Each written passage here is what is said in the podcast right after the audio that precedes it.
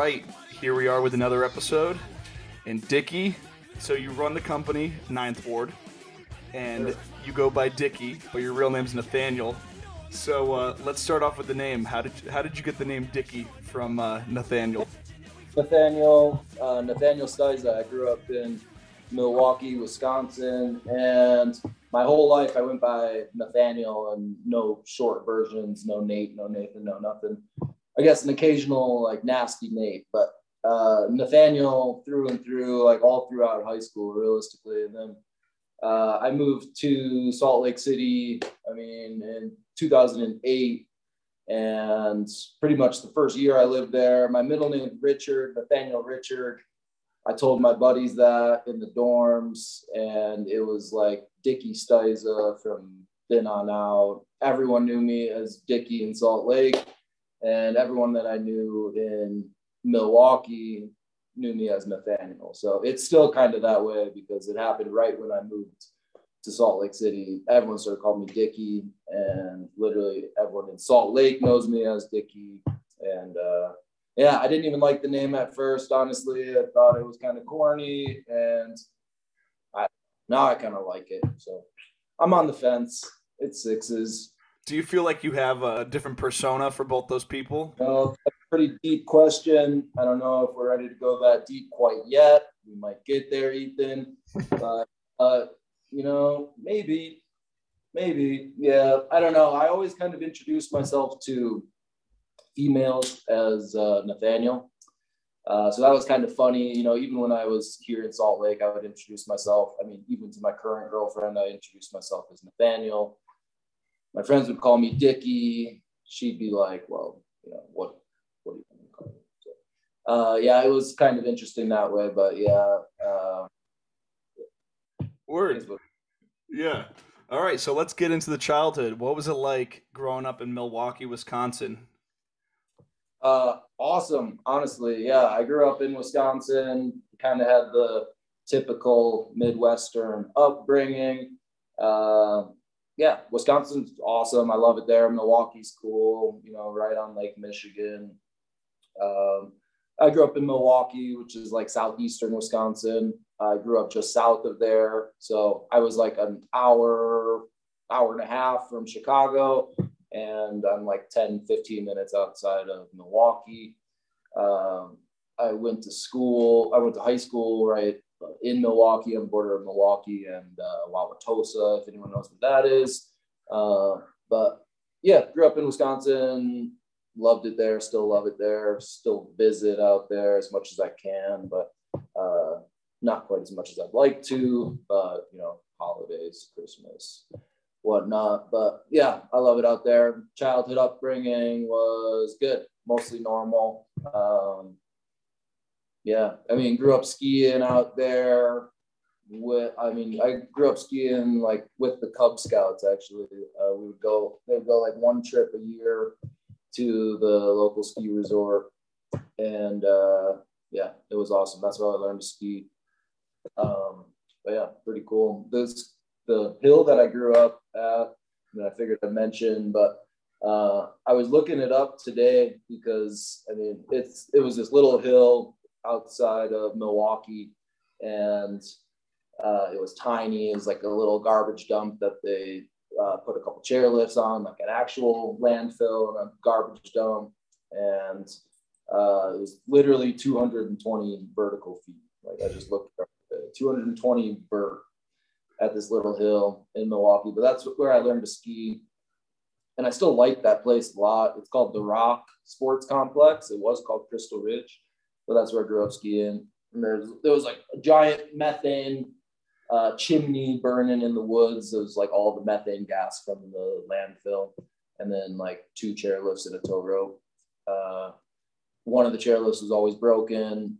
One of them started on fire like tiny little ski resort, janky little lodge.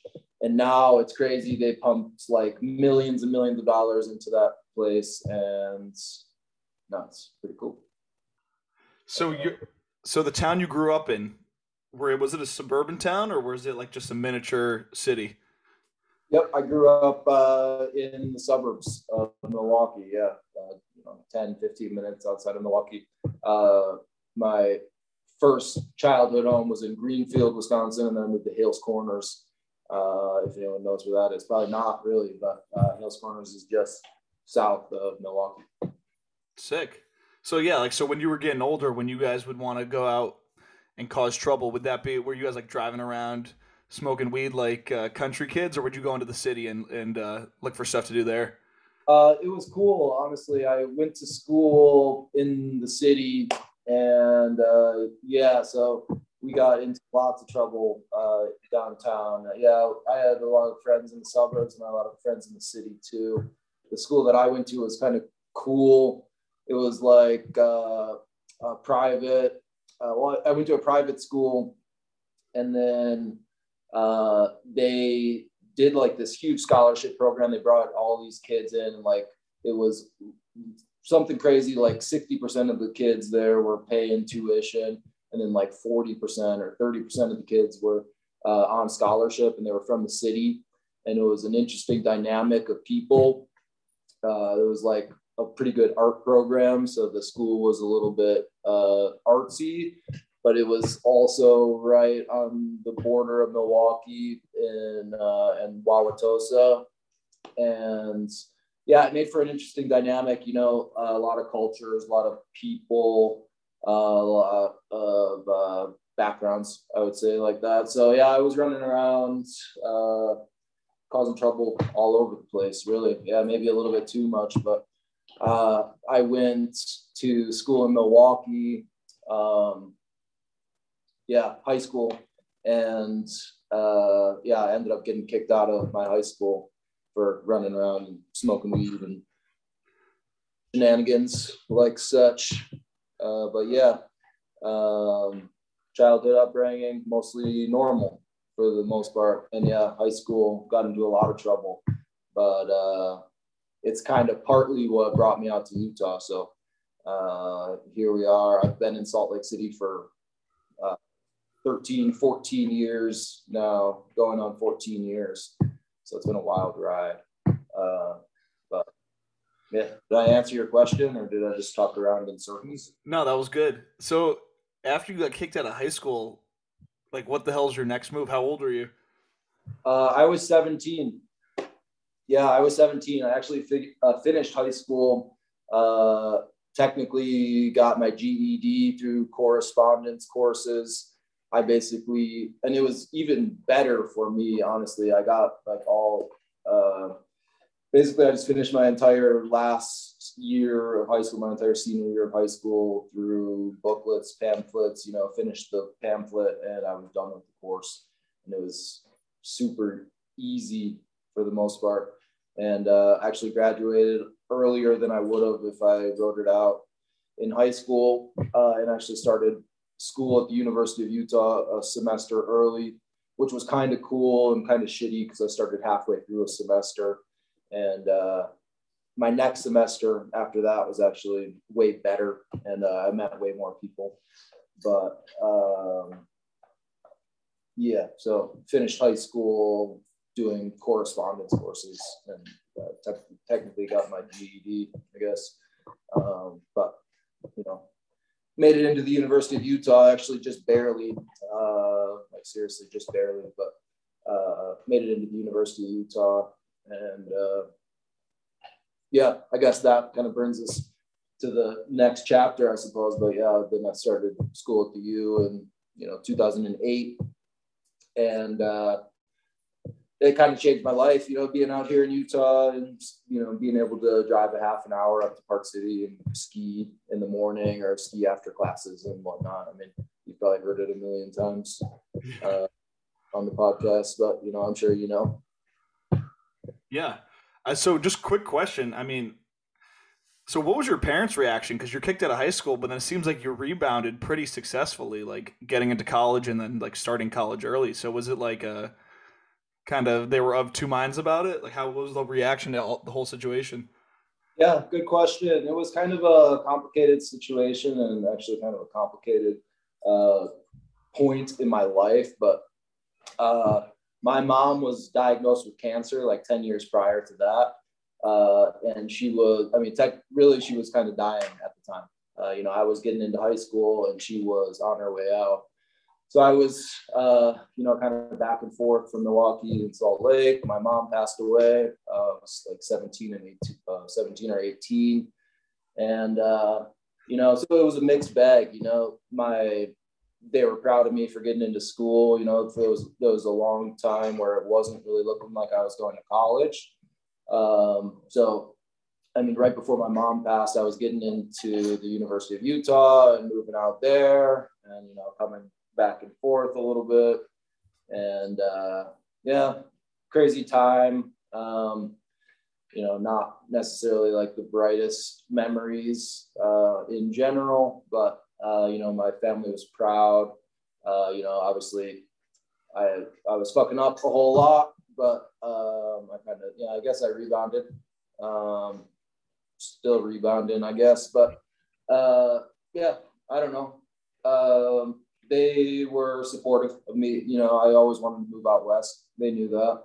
Um, I was kind of like obsessed with skiing my entire upbringing uh, ever since like second grade, the first time I went. So uh, they were supportive. They always kind of knew I was going to move out west. Uh, me, my mom, and my dad had like looked at schools.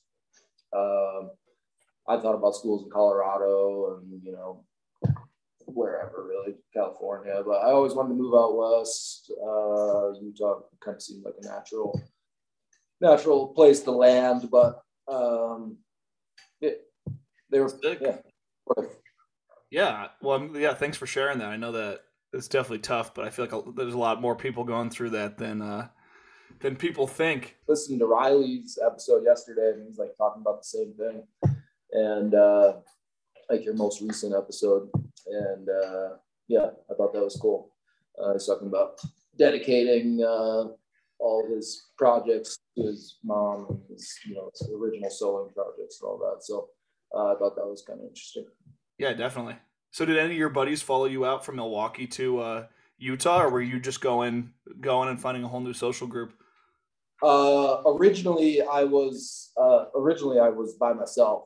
Uh, I didn't really know anybody when I moved here, and the first semester I really didn't. I, I met a handful of people, but um, starting school in the middle of the semester was a little, uh, or in the middle of the year was kind of tough. But uh, that next year, a couple of my homies, including Emmett, actually, which you mentioned, but uh, Emmett and Jake Kulas, uh, my homies moved out from Milwaukee. I had known both of them, you know, loosely from growing up, and skiing in the Midwest. But uh, yeah, so we moved out here pretty much at the same time. And, uh, you know, that second semester of my college experience is when I met uh, Emmett, uh, all those homies, uh, Vishnu, homie for those who don't know. And uh, yeah, that was uh awesome, awesome time, honestly. Yeah. And so did you I don't know if you already mentioned what your major was, but did you go just to go skiing or did you actually have something at school that you wanted to pursue? Yeah, really, I, I just wanted to like go out and ski. You know, again, there was a long time where I didn't think I was going to end up going to college. And uh, so when I ended up going to school, I didn't have like a concrete plan or anything like that. Uh, I had always kind of thought I would uh, do business which is actually what I started. Um, I started as a business major, or I guess I did a bunch of general elective classes, and then um, yeah, I was a business major for a while. But I didn't really have a concrete plan of what I wanted to do, and I actually ended up switching majors and uh, got a humanities major. Um, eventually, I don't know if we're getting there quite yet, but yeah, I got my degree in uh, international studies with an emphasis on trade and commerce, um, which was kind of like a backup plan to uh, that business degree. But I was never any good at math, so uh, yeah, it was tricky. But I kind of took my time going through school. I ended up taking six years uh, to get through school at the University of Utah, but um, I was taking classes on like Tuesdays and Thursdays, and you know, actually trying to ski like five days a week back then, which I can't really do anymore. But um, I was skiing a whole bunch, uh, like almost every day back then. And yeah, it was dream scenario, you know. Um, growing up in the Midwest, I'm always kind of dreaming about that. Uh, but yeah, dreams realized. So it's been a hell of a ride. I love it out here in Salt Lake. Uh, I mean, what's not to love? Yeah. So, what was your goal for skiing? Did you just want to ski as much as possible, or were you thinking, "Oh yeah, I'm gonna go out there, and the Midwest kid's gonna go pro"? Like, what were you thinking? I took it like relatively serious. I would say. I mean, I don't know. I wasn't like competing or anything like that, but I always, I always just enjoyed it, um, and I would, you know, try to go as hard as possible, really. But I wasn't. Um, I don't know. Yeah, growing up, I guess I wanted to be like a pro skier or whatever. I guess for a long time, uh, and I got pretty good. Um, not like crazy good or anything, but um, I just really like to do it, honestly, and I always have. Um, and honestly, like Ninth Ward was always kind of an inspiration uh, from the jump, really. So um, I guess we'll get into that too. But um, yeah, I always skied not super competitively. I liked filming a lot, um, just kind of like fucking around, filming. Um, yeah, back in the day, I guess like I grew up at that little hill, and then when I was in high school, I started skiing at another little hill, and uh, I was like running around with my friend Brian Landrigan. Shout out Brian Landrigan, Andy Paskoff, and uh, a bunch of those homies back in Wisconsin, and uh, yeah. Word. So, so when did the yeah when did Ninth Ward come into the fold for you in terms of like where you were at in life? Like, was this did this start in college or was this after you graduated? Well, I guess if you if you want to go back, uh, like originally, um, I guess originally I just I was just a fan of Ninth Ward, like back in the day, or like I. Um, so I guess to start to start off, like when I was growing up in Wisconsin, that uh, hill I mentioned, not the first one, but the one I skied at in high school is called Sunburst. And it was also tiny. It's like 300 vertical feet. But I don't know why, and I meant to look it up before I before I did this, but uh, way back in like I don't know, it must have been like 2004 or five. I don't know, but there was uh, for some reason like B Divine and shout out B Divine and uh, a couple other like Ninth Ward riders from way back in the day came to my little hill in uh, Wisconsin, uh, Sunburst, and it's like a little tow rope park, which is awesome. Um, I love tow rope parks, and I love that place honestly. But um, yeah, I remember B Divine and a couple other homies uh, came out and they built this crazy setup for them, and yeah, I'll never forget it. Like I literally remember BTV dropping in switch. I can picture it like it was yesterday, like dropping in switch to this feature. I can still picture it exactly. The color, white and blue, and it was a flat rail with a rainbow after, like a crazy dragon tail thing.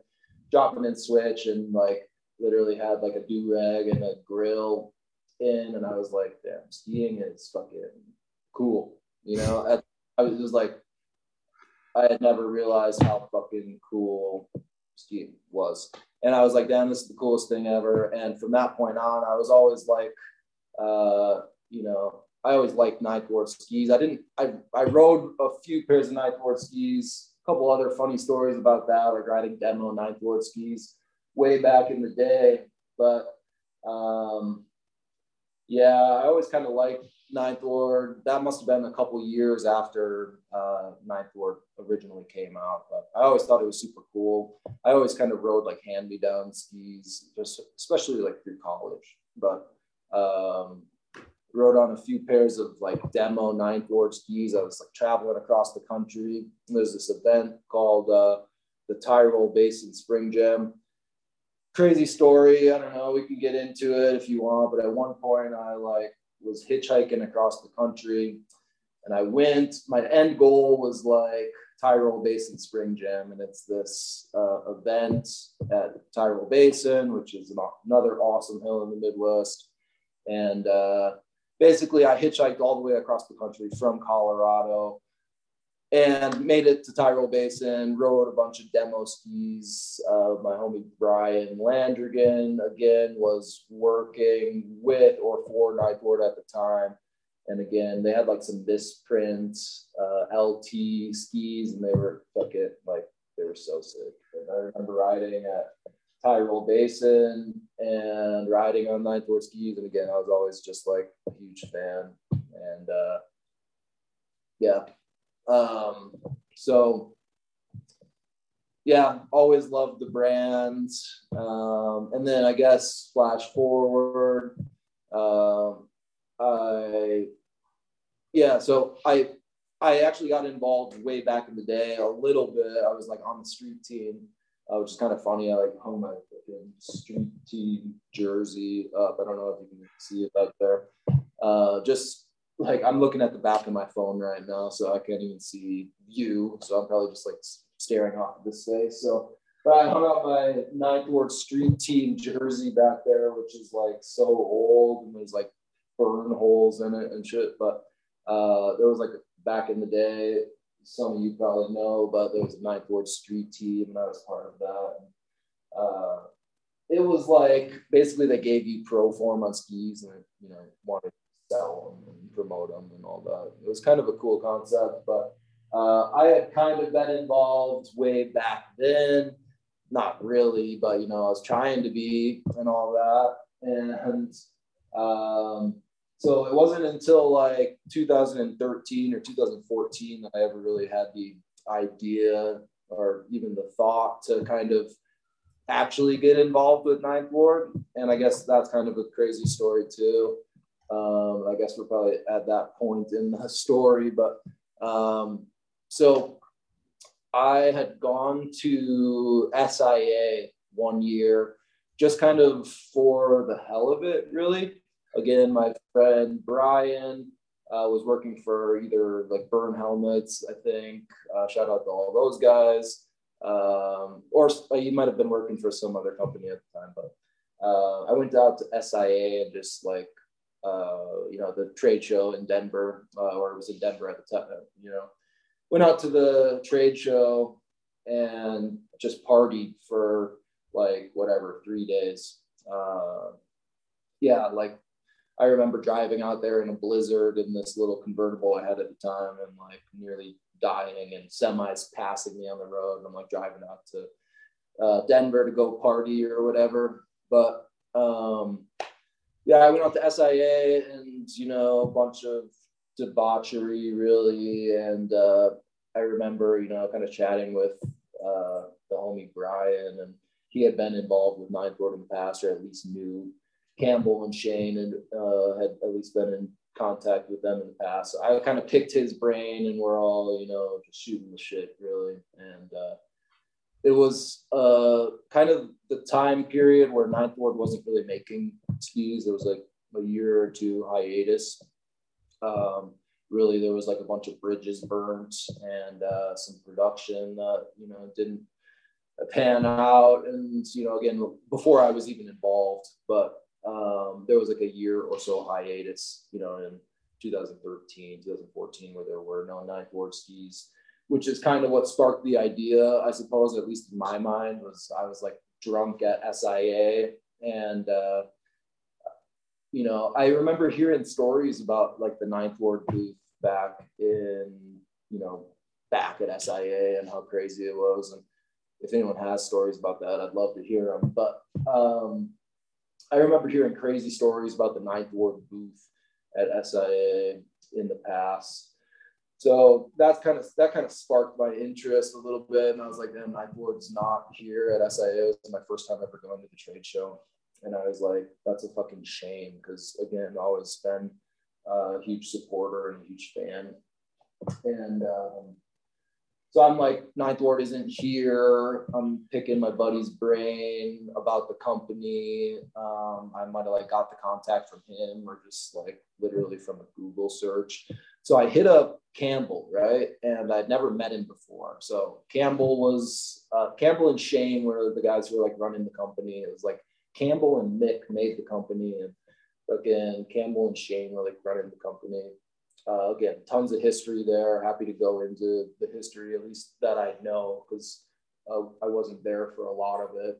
Um, but um, yeah, God, where am I going? Where am I even going with this? So yeah, I got involved really then in 2015. Yeah, you said you called. You said you called Campbell. Yeah, sorry, I'm kind of circling, but Campbell out of the blue, uh, and that must have been you know 20. Mm, yeah, it must have been like 2013 or 2014. And I swear I exchanged like 100 emails uh, back and forth, like again, kind of fanboying, maybe a little, and like kind of like telling him, you know, hey, I'm going to business school and I love Ninth Ward. Like, what's up? Like, what's the plan? What's what's the plan? You know, not that it was any of my business at the time, but I'm like, I want to support Ninth Ward any way that I can. Uh, like, what's up? Can I buy fucking CDs? Like, how do I support you? Regardless, you know. And he's kind of like at a dead end a little bit. He's like, not even sure if he's ever going to make skis anymore.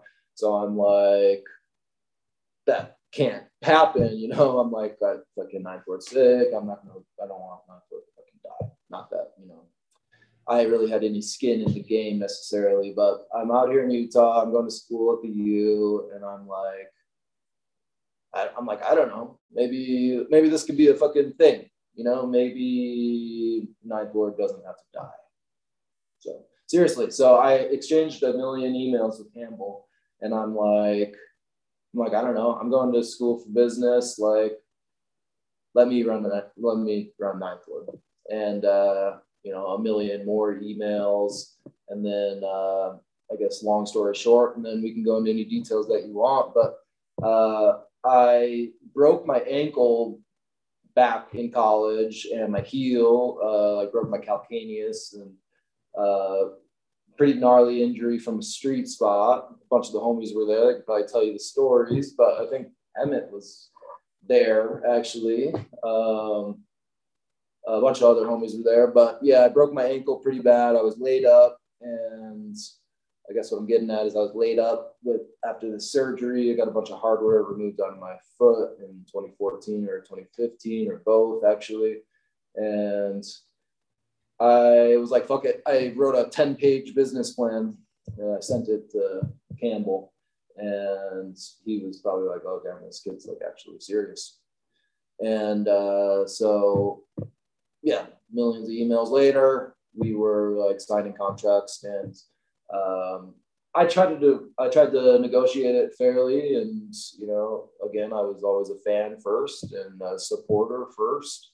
So, um, yeah, I bought the company really. I got a screaming deal, I suppose, but I basically bought the company and I uh, told Campbell that I'll continue paying him 10% of net profit up to a certain point, and uh, we can get there too. But obviously, I'm a tiny little brand and don't really make a ton of money, so um, it's been uh, yeah, been kind of a ride, but uh, yeah, I still still am kind of paying it off technically, but um, I kind of worked it into the contract that as long as I'm keeping the company alive and still filing for a business license, that uh, even if I'm not making hand over fist, that I can keep running the business and uh, you know still kicking back 10% or whatever uh, up to a certain point. So uh, those are kind of the rough details. So uh, again, I always never wanted to step on any toes, and uh, again, I, yeah, that's kind of how I got involved. But uh, that is super sick, dude. All right, so I'm stoked on this story. So I mean, maybe we should open this open with this, but for the viewers that don't know, Dicky is like the second iteration of Ninth Ward, and like you've already explained, you took over the company. So when you say that you like you bought it from him, do you just buy like just the, everything, like all like all the trademarks, all that? Like how? What did you actually physically, or not physically, but like what was in the contract that you bought from him? Yeah, so I basically bought the rights to the name, uh, the rights to the branding, and all that. Um, so I mean, most of the value, in my opinion, and some some people would say that the value is like dwindling. Some, you know, but uh, the value is was always kind of intrinsic to me in that it was the real value was like the reputation of Ninth Ward and how it was uh, a sick company in my opinion and always was and always will be and uh, so yeah. Sick. And so i mean you're in college. How how did you have the confidence to say like oh yeah i can make skis like did you have contacts at a factory or were you just hoping to use like the same well, supply chain as him? I probably had too much confidence really but um, i was kind of um, so I guess backtracking, I was kind of building skis at the time, uh, not like for Ninth Ward or anything like that, but um, yeah, it is kind of a cool full circle in that back in like 2014 or something, I was uh, me and my homie Chris Trunick, shout out to Chris uh, and his family and his new kid. Uh, but we were making skis in his garage uh, he lived with that homie Brian that I mentioned, Brian Landrigan, and we were making skis in his garage. So, um, I mean, I always loved skiing. I was always kind of scheming, but uh, we were building skis in his garage. You know, that was before I had ever communicated with uh, Campbell or anyone from Ninth Ward. Uh, we were building skis in the garage, and they're pretty sick. I've got like some photos of them. Uh, I mean, they're pretty sick, but they were like handmade vacuum pressed skis built in a garage. So it was pretty rudimentary, but we had always talked about, I don't know, building skis um, way back in, in like the idea phase for Vishnu. You know, me, Emmett, and Chris were all, you know, and Kale were all in communication. And uh, yeah, it was kind of cool honestly, like I remember when Vishnu was in the idea phase and uh, just watching Emmett grow the brand from, you know, in these last few years has been cool. And especially seeing them, you know, start from the ground up. So, uh, yeah, I was building skis at the time. We were all kind of fucking around, building skis, trying like some cool.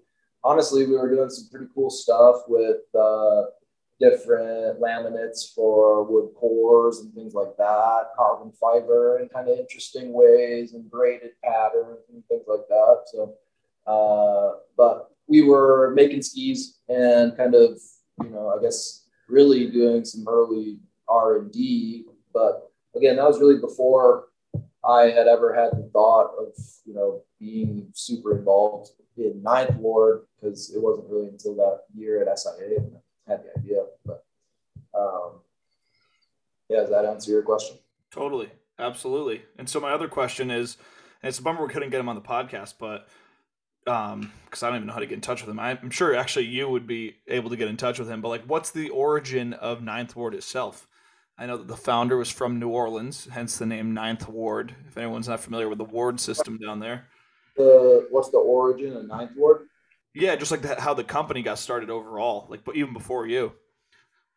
Um, yeah, as far as the origin of Ninth Ward is concerned, you know, again, I, I was involved from 2015. Um, the origin of Ninth Ward is all the way back since 2002 and 2003.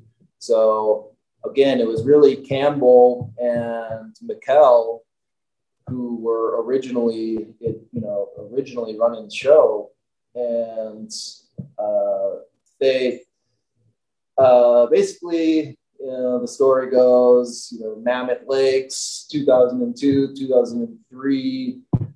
There was, you know, that original core group of Ninth Ward homies, and they were all super close, and they were all living out of some spot in Mammoth. And, you know, they ended up starting a ski company, and the rest is kind of history. But um, yeah, as far as the origins are concerned, they go way back to like the origins of freestyle skiing almost, you know. So they go way back to like 2003, you know, twin tip skiing at, least. But um, so yeah, Ninth Ward's been around forever. Um, you know, before I was even like into park skiing, really, you know. So the the origins run really deep and again, that's why I was kind of inspired early on uh, because yeah, fucking early ninth ward was like super sick, which is kind of what kind of why I try to keep the dream alive. But again, uh, super core and kind of like that was like the pinnacle of like skiing and skiing being cool, at least for me in my perspective. So um, yeah. Sick. So what you did with Ninth Ward, I'm, I'm super impressed because I'm a big I'm a big proponent of if you want something, you have to ask for it. You can't just expect what you want to come to you. So have you always been like that, where you're like, I want this, I'm gonna go after it, or was this the first time where you're like really going out of the box, asking for something crazy? Yeah, I'd, I'd say I was kind of always like that. You know, I was always a bit of a go getter, I suppose. Um, and especially things that I was passionate about. I guess like I really like latch on to things that I'm passionate about, you know, hobbies and whatever, really. But uh, yeah, I mean, I totally agree. If you want something, you gotta like take the initiative. Of kind of like built my whole general career based around that, like not even involving ninth ward, but um, yeah, absolutely. If you want something, go and get it. You know, I kind of uh, the idea kind of came nothing. And uh, yeah, I was persistent for sure. I guess I, I would definitely say that I that in general I'm persistent. So um, in most aspects of my life, really. Uh, and I procrastinate a whole lot too, but uh, I would say in the long run, long game style, uh, I am uh, persistent for sure. So I definitely think looking back, uh, that definitely played played its part. Because yeah, when I say I exchanged a million emails with those guys, like I they probably were like hoping I would shut the hell up and probably leave them alone. But again, it all worked out in the end, we're all on good terms. So um, yeah. Yeah, that's sick. I mean, you're hitting all the I completely agree with the persistence part too. You could do anything as long as you're persistent enough, and as long as you're patient enough to wait, you know, years for potentially for something to pan out. But that's usually if you're waiting that long, it's usually something that's worth fighting for. Um, I'm so glad you said that because I completely agree. Um, all right, so you get the company in your hands, and where do you go from there? Because you you finally lock down the deal, but then you actually got to do the work. Right. Yeah. So I guess you mentioned that a little bit earlier, but yeah, at that point, it's like, yeah, what the hell do you do? You know, it took me so long to kind of negotiate the deal, probably like, you know, a couple of years or, you know, over a year negotiating the deal, really. So I, at first, I had really focused all my effort into that. I'm like, well, I can't really do anything until uh, this becomes a reality. So, uh, yeah, I certainly didn't come from an industry background or anything like that, and I certainly didn't have a good like idea of what to do. But again, I kind of just, you know, once it became a reality, I was like, oh, I got to figure this out, you know. And I had a lot of flexibility technically, but yeah, it was tricky. I kind of just reached out to a bunch of places and got, you know, um, the way things generally work as far as ski production is concerned is usually you have to i mean minimums are crazy especially if you're building skis overseas or something i've always built my skis here in the states since i've been involved but um and you know it's neither here nor there but um, yeah, I reached out to a bunch of contacts and got a bunch of quotes. You know, a lot of companies saying like, yeah, if you buy a mold and order uh, 100 181 centimeter skis we'll give you this price. And I'm like, yeah, there's no fucking way. Uh, I had just pretty much spent most of my life savings like buying the company. Um, so yeah, I didn't really know what I was doing, but um, what I ended up doing is reaching out to a million people and uh, some people, I guess some people know this, but uh, then 2015, I got in contact with um, Never Summer Snowboards in Colorado because I was like, I didn't really care either way, but I was like, I think I'd rather make skis in the U.S. just you know because of the stigma of skis built elsewhere. So I was like, I'd rather build skis in the U.S. So I reached out to Never Summer Skis, and you know they had actually built some ninth ward skis way, way back, like some of some like really early ninth ward skis and maybe small runs or something. But uh, uh, yeah, I reached out to them. So uh, and it was good timing there because they were just starting to do OEM manufacturing. Uh, so they were like, yeah, we'll build skis for skis for you, and the minimums were a little better than overseas, and the prices were obviously higher than overseas. But um, yeah, so that's where those first white uh, ninth ward skis back in 2015, uh, the first skis, you know, since I brought things back, uh, those came from Never Summer, and they were pretty badass. Uh, I skied on the same pair, mostly just for the sake of principle, but I skied on the same pair um, like for three years or something like that. Um, skiing, you know, at least like 70 days plus and lots of street spots and concrete and stuff like that. Just for the principle, really, but those were good skis. Um, kind of wish I had some at the moment, but yeah, those are good skis, and uh, I just reach out to them and they gave me a quote. So uh, it gets a little bit more complicated than that as far as like overseas production, and especially if you're making your own custom molds and things like that. But there are options available, and there are companies that will do OEM manufacturing. And you could say there's examples of that all over the place right now. You know, so what, is, so what does OEM stand for? Uh, original equipment manufacturing. It's you know, I guess what I mean by that is Never Summer obviously makes their own snowboards.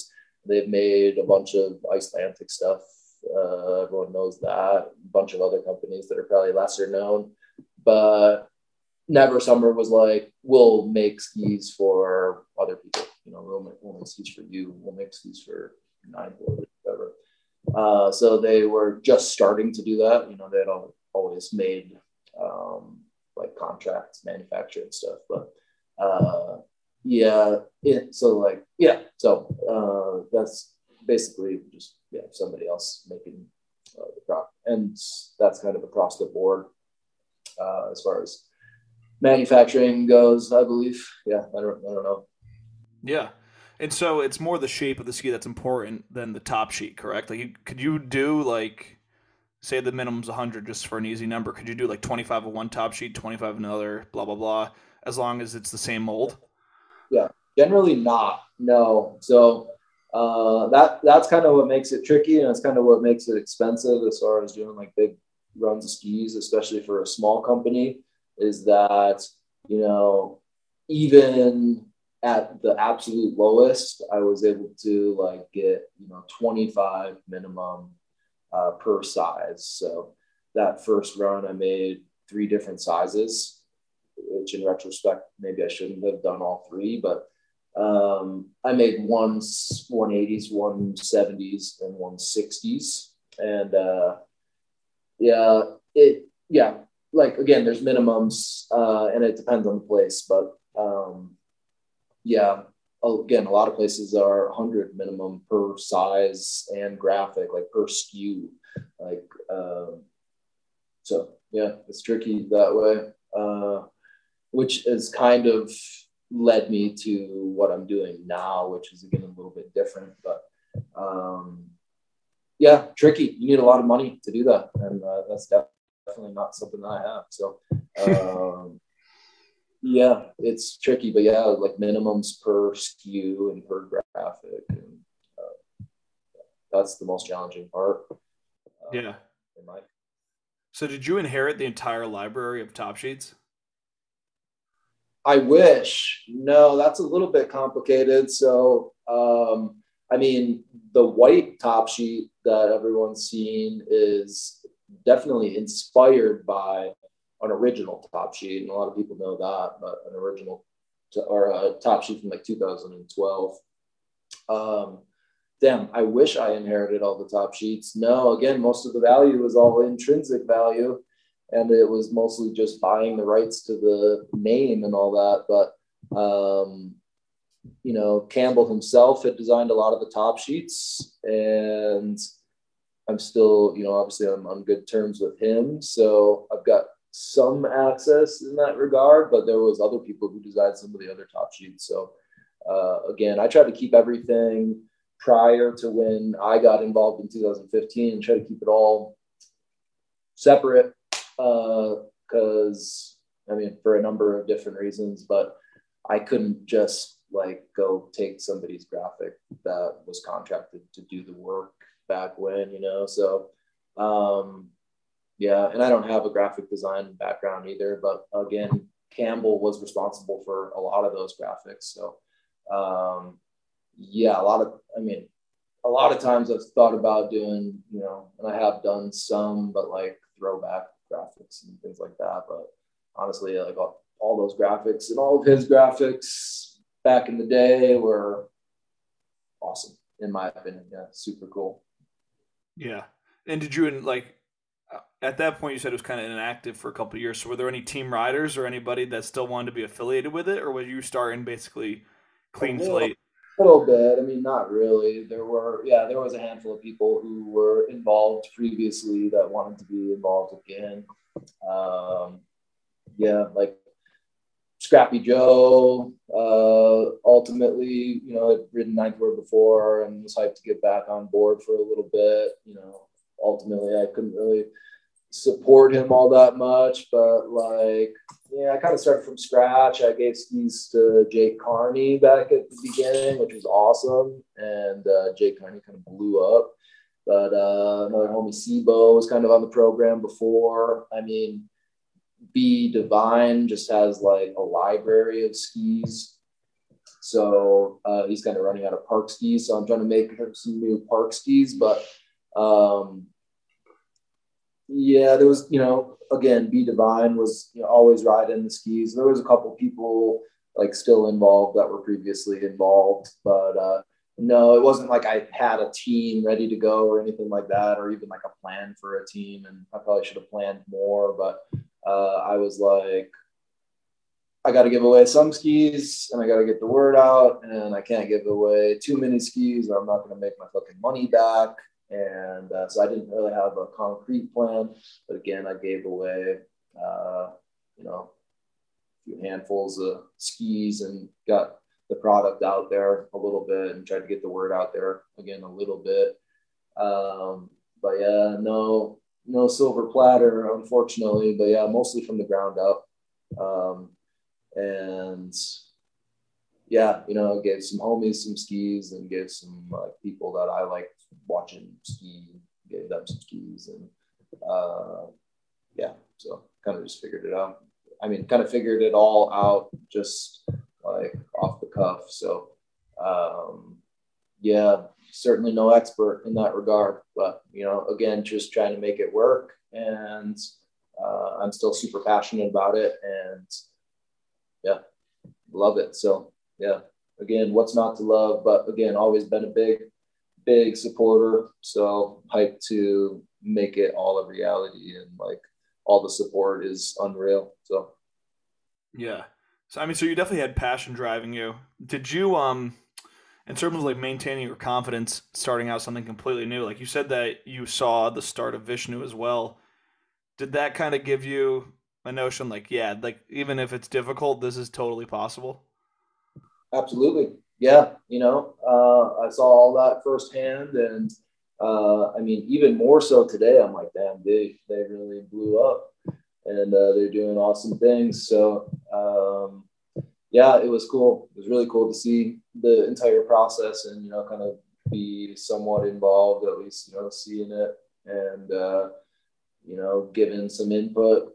You know, I guess at some points, but um, yeah, awesome to see all that evolve and grow. And uh, yeah, it definitely, you know, gave me that confidence to believe, you know, yeah, this is totally possible.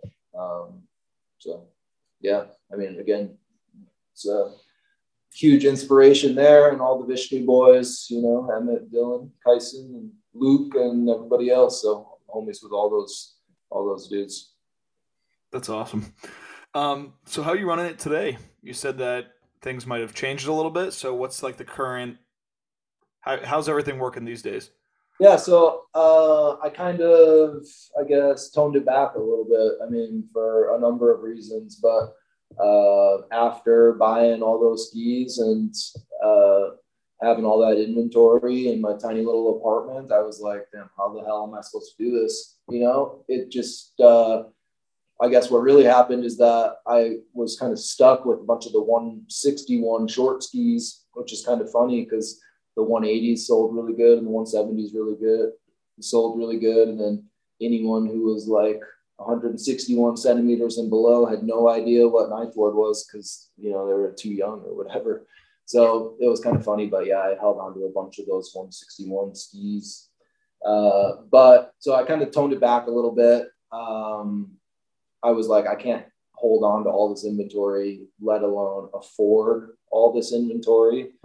Um, so, you know, tried to get creative again, reached out to companies about small run skis and, you know, test batches of skis and demos and, you know, um, some companies would be, you know, some manufacturers would be like, well, our minimum's 100, but we can do a test batch of 10 pairs of skis or whatever. So I tried to figure out like how I could make skis kind of more small run, which uh, sounds and is really expensive. But uh, I was like, maybe I can negotiate something where I can build skis one at a time. So again, I've been in Utah for 14 years. So as of right now, my friends who also build skis are uh, building, you know, they build their own skis to their own brand and they're making our skis here in Salt Lake. So right now I build them one at a time and uh, yeah, they're all made to order. I don't think that's going to continue forever. Uh, and I've been saving up some money to build some skis and have some small inventory of skis, but and doing some custom runs and one-off graphics and stuff like that. But uh, as of right now, I'm pretty much building them made to order. So uh, basically, people hit me up. They tell them tell me that they want them, and I tell them how long it's going to take. So kind of depends on the time of the year, but um, we don't do crazy numbers or anything like that. But when people want to rep ninth ward, I'm like, hell yeah, okay, I'll make you a pair of skis. Here's what it's going to cost. So, so what have what have you been doing for uh, full time work during this whole process? Because this does not sound like a uh, like you're making enough money to support your your life. Right. Yeah. I mean, I've uh, I've been working pretty much, I mean, mostly full time throughout ever since I you know got involved. But uh, I worked in bars and restaurants like most of my way through college, and I guess partially because or mostly because I could like work in bars at nighttime and I could ski all day. So I could still like work a job and make some money and again always trying to just like ski as much as I possibly could. And uh, so yeah, I was work, worked in bars and restaurants for a long time. And it's kind of an interesting story, but to answer your question, right now I'm managing a restaurant. Uh, downtown here in Salt Lake City, and I started as a barback. So I started like at the lowest rung in the company like four years ago at this place, and uh, yeah, now I'm managing, and uh, yeah, keeps me very busy. Like I'm working 50 hours a week, and then doing nine ward stuff on top of that, and still uh, skied a ton this winter and you know stay pretty active in summertime too but uh, i don't know. I like to stay pretty busy personally so um, yeah so yeah, does that answer your question? Totally. And i mean i gotta draw the comparison.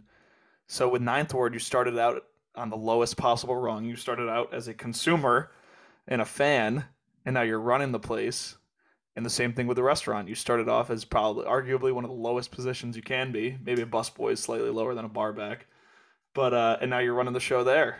Yeah, that, that's cool. Actually, I like that. Uh, that's a good comparison. But I mean, I never really thought about it that way. But I mean, seriously, if you can get your foot in the door someplace, uh, you know, I hopped around from job to job for a while, and it's like, you know, you're never going to move up if you're just bouncing after a year. So it also doesn't look too good on the resume. So which is tricky, especially for a lot of people who are like trying to ski a whole bunch, you know, trying to keep a consistent job and make it out to Mount Hood for the springtime, and shit like that. So I bounced around a whole lot from job to job, but then uh, I ended up kind of settling. Um, well, not like not like settling, but you know, settled in and kind of uh, you know worked at the same spot for three, and then for you know almost going on four years, I think now. So uh, yeah, I got my foot in the door and then wiggled my way up. So do you want to plug the restaurant,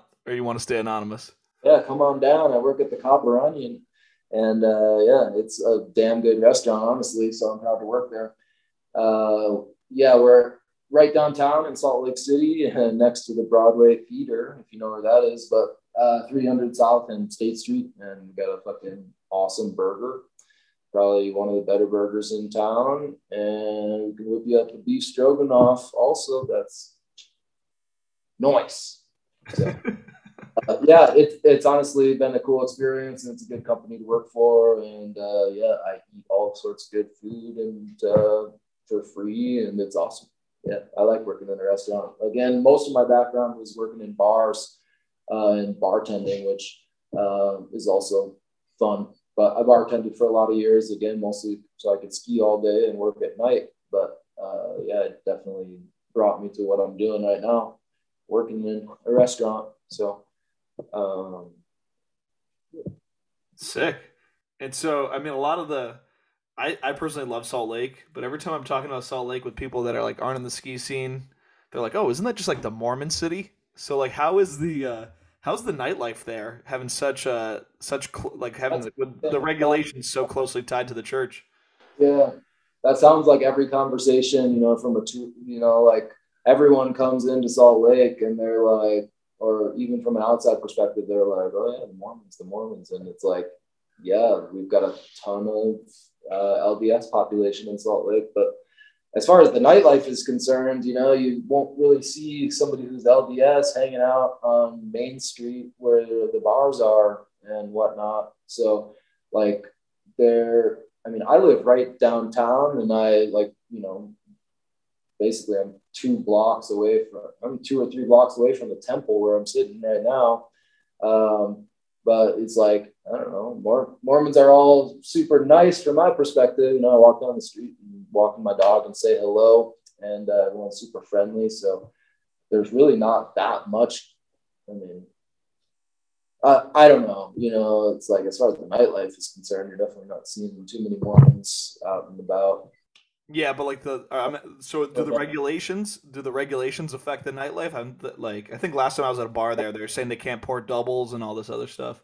Yeah, as far as like working in the bar is concerned, absolutely. I mean, uh, here in Utah, the state controls all of the, I mean, really all the booze. So um, all state-run liquor stores, all taxed, so they can bring in uh, some extra bucks, and uh, yeah, Lord knows they do. But yeah, all the booze in Utah is heavily taxed, and I mean, working in a bar is a little tricky. Like, yeah, you certainly can't pour a double. Like, it's there's all sorts of dumb rules, but like, I can give you an ounce and a half of whiskey, but I can't give you three ounces in the same glass, but I can give you an ounce and a half. I can give you an ounce and a half after that, and I can give you an ounce and a half after that. But you can't have both of them in front of you at the same time because I don't know, because then you could get drunk or something. Or like in my restaurant, we've got a little bar area, but we've got a restaurant license, and like there's some tables that are five feet away from the bar, uh, but technically, you know, the guest isn't allowed to walk their beverage from the bar to the table that's five feet away or across the restaurant. But because we have a restaurant license, like the state is afraid for them to like walk with their beer to their table, like who knows what could happen. Um, but yeah, so there's weird laws like that in Utah for sure.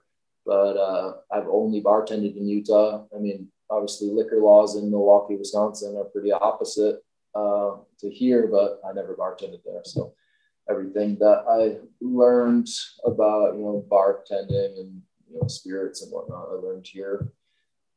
in Utah. So uh, yeah, lots of weird laws as far as that's concerned. I mean, a laundry list of them, really. cool. I just wanted to ask because yeah, I figured being a bartender in, in Utah would be would be difficult. Uh, so what's the uh, so what's the vision for the future Ninth Ward? You kind of gave us a little a little taste of it, but like, what's like if you had to you know talk to an investor? What's the what's the long term vision? Yeah, it's a good question. Uh, again, I mean, I told you that I I'm always kind of uh, reaching out to contacts and uh, talking about potential production runs, even stuff like that. Trying to have manufacturers in my back pocket, um, you know, for future endeavors potentially. But um, yeah, future plans. I mean, as of right now, I'm going to keep doing what I'm doing. I'm going to keep building skis in Salt Lake, but I have certainly thought about doing some more small production runs. Uh, I've thought about making skis here in the US still. I thought about making skis in Europe a little bit. And, uh, you know, again, if I'm going to do some small production run, I'll get better prices. And I can, again, I mean, end goal, I, would really like to bring my price down a little bit. Right now, I'm uh, a little bit more expensive than I'd like to be just because I'm building skis one at a time. But uh, in the long run, I'd like to have some cheaper options available too uh, especially growing up as a park skier. I know what it's like, you know, trying to uh, keep fresh skis on year after year. So uh, I want to make some durable, affordable skis. Uh, I'd like to continue doing some kind of one-off stuff and one-off graphics and one-off shapes. But uh, I don't know. I think that Ninth Ward's got lots of potential to grow. Again, it's not my full-time job, and I am the sole uh, employee, if you will. But um, yeah, I think there's a lot of potential. I want to keep making some clothing. Um, you know, I want to keep making skis. I want to keep making clothing, and uh, yeah, I think there's lots of room to grow, really, um, and I intend to. So uh, I'm excited about the future, and uh, excited about you know keeping nines on my feet for sure. Sick. So we got some viewer questions. Um, oh, yeah. The first one you expressed some concern about before we started recording, but what is your hot take? Oh yeah, I was like, what What is a fucking hot take even? You know, it's like that on top or something. No, just kidding. Um, I was like, what is a hot take? Because I feel like most of the hot takes that I've heard on the show is like, um, like this like some sort of negative thing, like something that people don't like or whatever. But uh, I don't know. Yeah, I was like, I really don't know that I have a hot take. Is what I admitted to you, but I said I'd think about it. So I, I certainly have been. Um, but yeah, I don't know. I would say my only hot take is kind of like a good hot take, and that's like I just want to shout out the people who I think are doing really cool things and again, all my boys at Vishnu, all the child labor homies, and all the mill bastard homies, I think are at kind of the pinnacle of what is cool in skiing right now. So my fucking hot take is that that's the shit that's cool. And uh, there's a lot of other shit out there that's not so cool. So I guess maybe there is some negative in there as well. But uh, yeah, I think like you know skiing in the street and kind of doing your own thing. In that way is like the coolest thing about skiing and you know getting creative that way. So uh, that's always kind of been my influence all along but that's my hot take is that that's you know that's the cool shit in my opinion in skiing. And like there's a lot of uh, there's a lot of goofy shit out there too as there is in most aspects of life. But um, yeah does that work? Yeah that works. We'll take that for sure we won't. We won't force you to call any any crews out that you don't like, unless you want. I won't. I won't. But yeah, uh, and you know, do your thing for sure. Uh, but yeah, again, I just think that that's kind of what's at the pinnacle right now. I think that shit goes hard.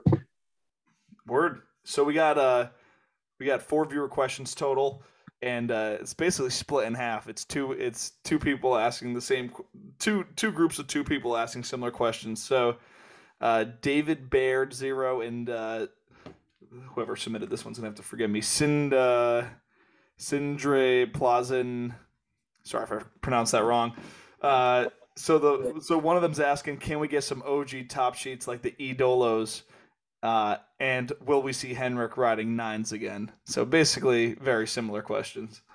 Awesome question. Like myself, a lot of people are in, inspired by Henrik, and uh, yeah, Henrik rode for Ninth Ward for a long time, and that was again kind of like the height of Ninth Ward, in my opinion. So, uh, will there be a Henrik Harlowski? I mean, that doesn't really make sense uh, right now, but um, I get a lot of people saying that they really like that graphic. So yeah, I've been playing around with like some white and gold.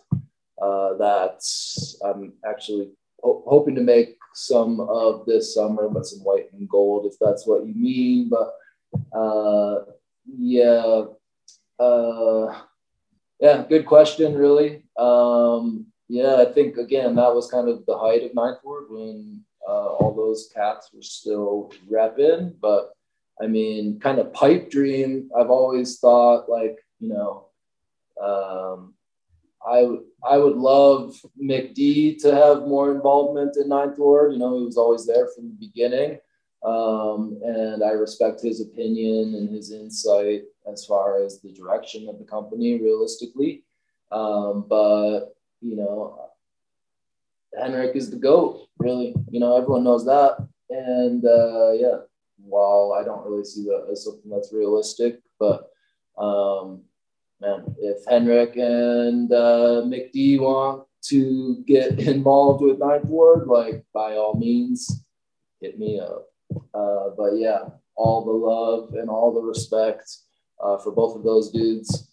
Um, and yeah, I love that graphic. Everybody does. But yeah, white and gold.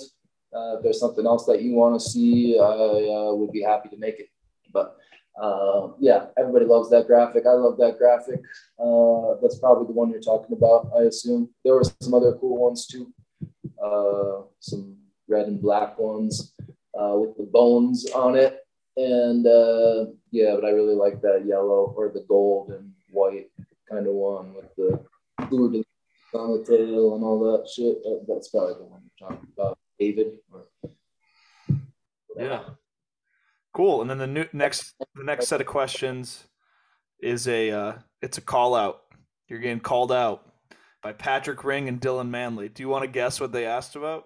Bring it. Yo, what what do they have to say?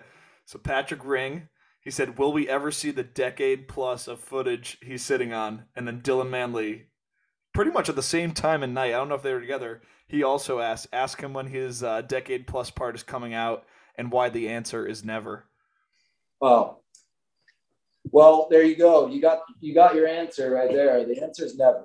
No. Um, awesome. So thank you very much for that. Uh, yeah, they love to talk about the ten year part, but um, I, I, I like skiing in the street and I like filming skiing. And I've got quite a few shots that I've sat on for a long time that um, some of them I like and some of them I don't. And uh, I never really had any plan for them necessarily, and I still don't.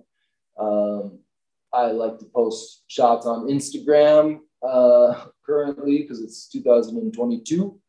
Uh, and yeah, I don't know. I've never. I guess I've like been in some film projects and stuff like that, but um, never really had a legit part. I guess again, I'm a little particular, so I would love to make a part, but again, I want to have like some creative vision for sure. But um, Patrick Ring is super talented, and uh, I have I'd love to film with him some more and uh, have talked to him actively about filming with him some more.